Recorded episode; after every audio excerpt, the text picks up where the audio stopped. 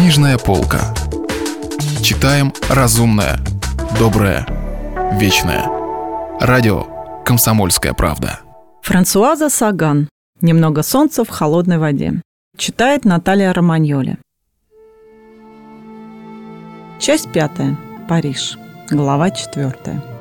Впервые за два месяца работы в новой должности Жилю захотелось выпить в одиночку стакан вина в каком-нибудь баре перед тем, как вернуться домой. Право же, приятно вообразить себя молодым человеком и к тому же свободным, зная, что тебя любит женщина, в которой ты уверен, которая где-то ждет тебя. Парижские кафе – это бездны для одиноких неудачников, а для счастливых любовников – они трамплины. Жиль отнюдь не спешил, даже нашел время поболтать с барменшей и посмотреть вечерние газеты. Он не задавался вопросом, почему не сразу идет домой. Он просто был признателен Наталье за то, что благодаря ей эта нелепая нарочитая задержка в пути была как бы счастливым и многозначительным образом свободы. Ведь человек бывает свободен только соотносительно с кем-то. И если это чувство он испытывал в дни счастья, то такая свобода наиприятнейшая в мире. В тот день Жиль хорошо поработал. Вечером предстоял ужин в ресторане, на который Фермон пригласил их с Натали и Жана с Мартой. Еще неизвестно, пожалует ли на обед жена Фермона. Весьма вероятно, что нет, поскольку Жан и Жиль приглашены были с любовницами – Жилю следовало поторапливаться. Надо еще заехать домой переодеться. Однако в этом баре он испытывал сейчас такое приятное чувство беззаботности, что хотелось его продлить. Натали, несомненно, уже вернулась, немного устала от непрестанных походов, в которых она с неохладевающей страстью открывала для себя Париж, его музеи, старинные кварталы, к чему же относился скептически. Она знала теперь такие улицы, кафе, картинные галереи, о которых он никогда и не слыхал. И он уже не без тревоги задавал себе вопрос, когда же она окончит свое изучение города, и что она тогда будет делать. Каждый вечер они ужинали в ресторане, случалось, ходили в клуб, но там Натали высказывал полное равнодушие к интересным людям, с которыми он ее знакомил, делая исключение только для Николя. К нему она относилась как-то по-русски жалостливо. Впрочем, Жиль с удивлением заметил, что этот жирный болван Николя оказался человеком весьма начитанным, что он не глуп и высказывает довольно тонкие суждения, когда более или менее трезв и что он прямо на глазах все больше влюбляется в Натали. В конце концов, получилось довольно забавно. Вместо того, чтобы сплетничать о нравах модного актера, говорили о нравах персонажей Золя. И, хотя же не надеялся услышать тут ничего нового, все же он кое-что узнавал. Натали страстно возмущалась тем позорным обстоятельством, что Николя не может найти провинциального продюсера, который рискнул бы для него тремястами миллионов франков. Просто чудо, что такой талантливый человек не озлобился из-за этого. Жилю, покоренному простодушием Натали, не хотелось объяснять ей, что Николя, как это всем известно, заядлый лодырь, безнадежный алкоголик, безуспешно прошедший шесть курсов лечения, и что он уже 10 лет полный импотент во всех смыслах этого слова. Иногда к ним присоединялся Жан со своей вылаукой Мартой, явно пугавшейся, будто неприличия и самой Натали, и ее разговоров. По мнению Марты, женщинам положено только слушать и молчать. Да и в глазах Жана появлялась досада. По-видимому, он тоже был недоволен. Но Жиль знал, откуда шло это недовольство. 15 лет они с Жаном разговаривали через головы покорных, пленительных женщин. И то, что между ними вдруг появилась женщина не только пленительная, но и живым умом, могло вызвать у него только ревность. А такая ее разновидность, как дружеская ревность, пожалуй, страшнее любой другой. Но Жиль благодушно и даже с некоторой гордостью слушал, как Натали задает вопросы, подает реплики, возражает иной раз резко, хотя и не теряет спокойствия. Через час, через два она будет принадлежать ему, покорная, любящая, и так будет всегда, и этого ему более чем достаточно. Он знал, что еще немного, и Минерва превратится в пылкую любовницу – Конечно, она еще не носит экстравагантных пижам и высоких сапожек, как Диана Охотница из их клуба, но ее гордая головка, ее зеленые глаза, какая-то сдержанная страсть во всем облике заставляли забыть и ее простенькое черное платье, и вышедшие из моды ожерелья, с которыми она упорно не желала расстаться. Жиль даже испытывал какое-то эротическое волнение, слушая, как эта молодая и в чем-то чуть старомодная женщина темпераментно рассуждает о Бальзаке, как эта благовоспитанная дама, говорившая «вы» всем этим веселым полуночникам, безостенчивым сплетникам, сегодня же, через несколько часов, будет лежать в его объятиях, нагая и, несомненно, более смелая в любви, чем любая из этих ультрасовременных девиц. К тому же, по красноречивым взглядам некоторых посетителей клуба, настоящих мужчин, он сделал открытие. Эти типы, понимающие толк в женщинах, явно завидовали ему. Ужин с создателем газеты состоялся в большом ресторане на правом берегу Сены. И зажили приглашенные приехали с небольшим опозданием. Фермон явился один и извинился за отсутствие жены в таких выражениях, что Жан и Жиль улыбнулись. Издатель окинул взглядом Натали – по-видимому, удивляясь, что ужинать ему придется не с какой-нибудь юной кандидаткой в кинозвезды, и с несколько смущенным видом заказал ужин. Марта, вероятно, по ощущению Жана, смотрела на его начальство таким застывшим и восторженным взглядом, что Жиль едва сдерживал смех. Он знал, что Фермон доволен им, что Натали любопытно познакомиться с издателем газеты, значит, все пойдет хорошо. И действительно, вначале все шло хорошо – Фермон спросил Натали, нравится ли ей этот ресторан. Она ответила, что бывала здесь когда-то с мужем и ела тут превосходные устрицы. Фермон, по-видимому, был в курсе дела и задал неизбежный вопрос о красотах лимузена. Натали ответила очень кратко, и разговор принял общий и ничего дурного не предвещающий характер. В сущности, вели его Натали и Фермон – он уже смотрел на нее чуть вопрошающим взглядом, словно недоумевая, что она могла найти в таком субъекте, как Жиль Лантье. И Натали, угадав его мысль, подарила своему любовнику такую нежную улыбку, что он, не удержавшись, пожал под столом ей руку.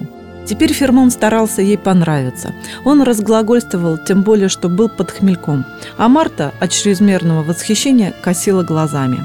«Положение у нас наитруднейшее», — говорил Фермон. «События так противоречивы». «Они всегда противоречивы», — заметила Натали. Словом, продекламировал Фермон, пусть сердце разобьется или станет бронзой, как сказал Стендаль. «Кажется, это Шамфор сказал», — поправила его Натали. «Простите?» Фермон замер с вилкой в руке. Он снизошел до того, что пригласил своих сотрудников на ужин, даже с их любовницами, но вовсе не желал, чтобы ему давали уроки литературы. Жиль толкнул ногой Натали. Она ответила ему удивленным взглядом.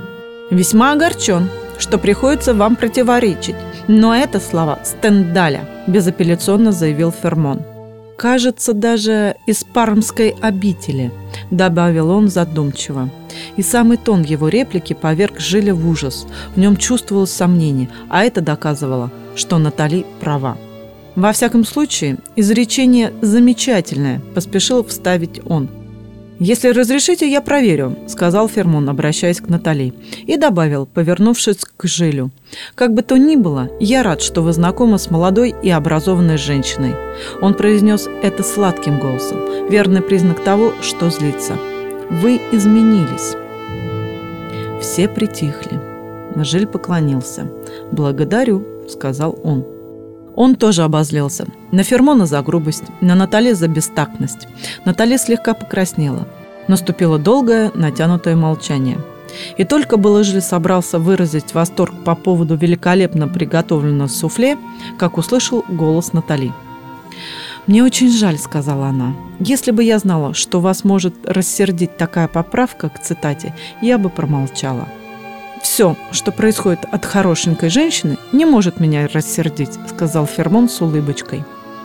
«Я кончу рассыльным в его газете», – подумал Жиль и с мольбой посмотрел на Жана, который, казалось, бесстрастно следил за перепалкой. Бесстрастно, а может быть и с тайным восхищением. Но чем он восхищался? Тем, что Фермону наконец утерли нос? Или тем, что Натали поставила Жиля в неловкое положение? Конец ужина не отличался оживлением. Разошлись рано. Когда Натали и Жиль остались наедине у себя дома, Натали сказала, «Ты сердишься, Жиль? Но ведь от него тоже можно с ума сойти. На редкость самодовольный господин». «Как-никак, а он кормит нас», – произнес Жиль. Но это не дает ему права путать Шамфора со Стендалем, миролюбиво возразила Натали. Да еще говорить с таким дурацким опломбом. С дурацким или не дурацким, но он мой патрон, буркнул Жиль. Ему самому противно было, что он говорит такие вещи. Он чувствовал себя сейчас новоиспеченным начальником или старым служащим, но уже ни в коем случае не тем находчивым и бойким хроникером, каким ему хотелось бы быть. И все из-за этой женщины, которая сидит рядом и улыбается. Почему она не могла подыграть ему в конце концов? Она же прекрасно знает, что такое жизнь. Знает, что бывают случаи, когда надо улыбаться, стараться понравиться, стушеваться. Потом можно и похохотать над своим мелким угодничеством. Нельзя же в Париже, да еще в 1967 году, да еще при таком ремесле, вставать в позу поборника истины. А уж упорствовать в этом просто недобросовестно. Почему она всегда во всем носит эту бескомпромиссность, испытывает такой ужас перед полумерами? Хотя именно полумеры. И тут уж ничего не поделаешь, дают человеку возможность спокойно жить. Ему казалось, будто Натали предала его, и он так и сказал ей. «Если бы я любила полумеры», — ответила она, — «меня бы здесь не было. Я жила бы в Лиможе и каждые две недели приезжала к тебе». «Ты немножко путаешь чувства и эффектные выпады», – съязвил он. «Ты уехала со мной, потому что полюбила меня, потому что я тебя полюбил, и другого выбора не было. Но ведь совершенно ясно, что дело обстояло совсем не так сегодня, когда ты разговаривала с Фермоном. Я только хочу сказать, что если бы я могла вынести самодовольную тупость этого человека, то я прекрасно могла бы вынести и свою прежнюю жизнь. Вот и все». Жиль внезапно почувствовал ожесточение, острую обиду. Такого он еще никогда за собой не замечал. Короче говоря, ты весьма довольна своей ролью.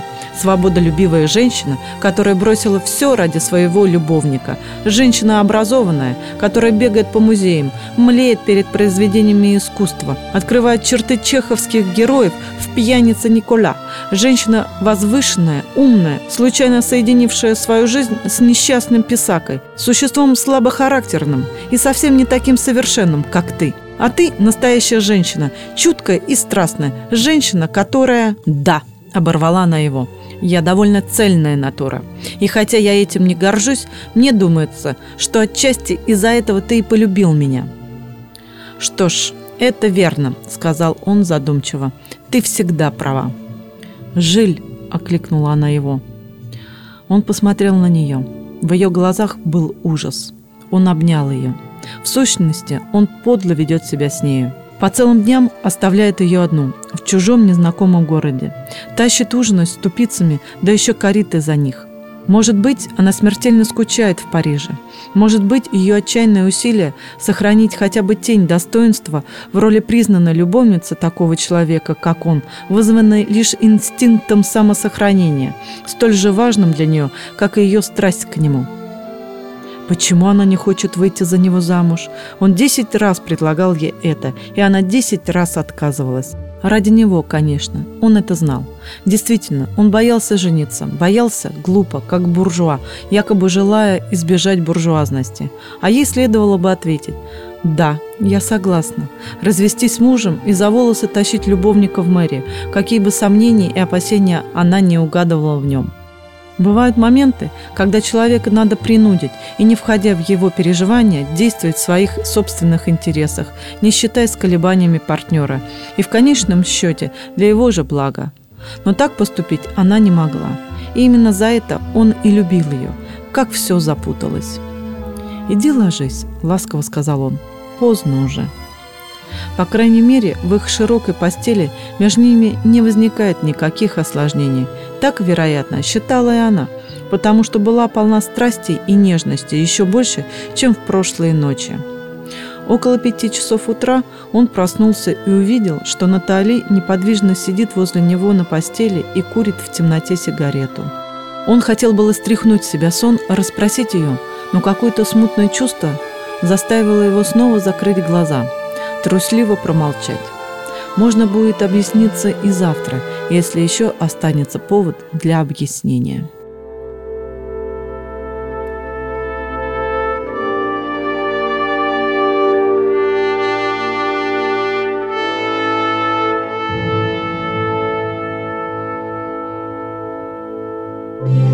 Если вы пропустили главу любимого произведения или хотите послушать книгу целиком, добро пожаловать к нам на сайт kp.ru слэш радио раздел «Книжная полка».